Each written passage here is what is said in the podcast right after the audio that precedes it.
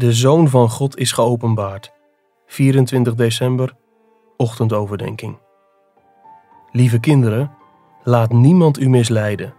Wie de rechtvaardigheid doet, is rechtvaardig, zoals hij rechtvaardig is. En wie de zonde doet, is uit de duivel, want de duivel zondigt vanaf het begin.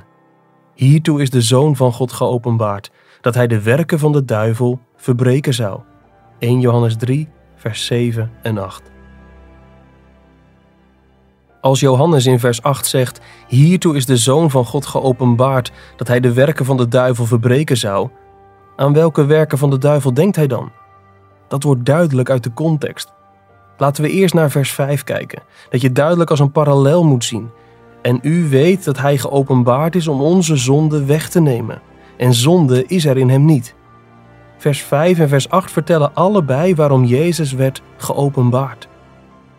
Het lijkt dus het waarschijnlijkst dat de werken van de duivel die Jezus kwam verbreken, verwijzen naar de zonde. Het eerste deel van vers 8 bevestigt dat. Wie de zonde doet, is uit de duivel, want de duivel zondigt vanaf het begin. Het gaat hier dus over zonde, niet over ziekte, een kapotte auto of een planning die in de soep loopt.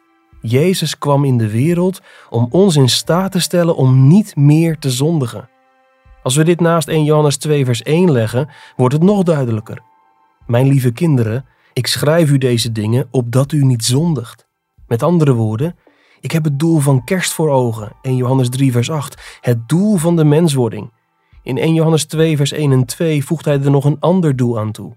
En als iemand gezondigd heeft, wij hebben een voorspraak bij de Vader, Jezus Christus de rechtvaardige.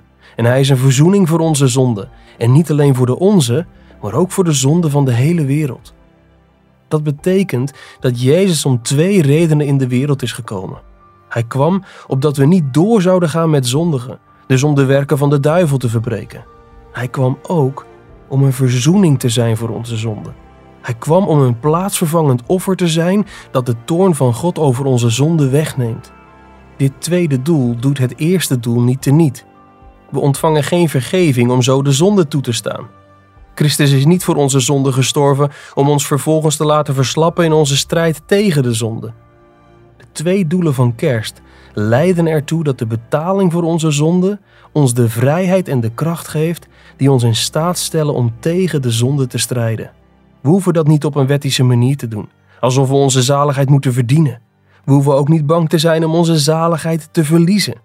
Maar we mogen dat doen als overwinnaars die zich vol vertrouwen en met vreugde in de strijd tegen de zonde werpen, zelfs als die ons ons leven kost.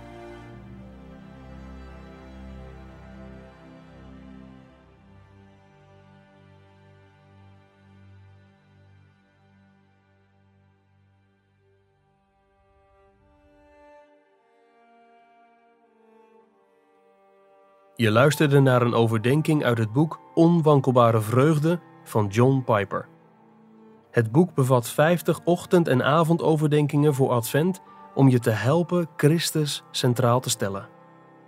Ga naar de webshop van Geloofstrusting om het boek te bestellen of ga naar onwankelbarevreugde.nl voor een online dagboek voor het hele jaar.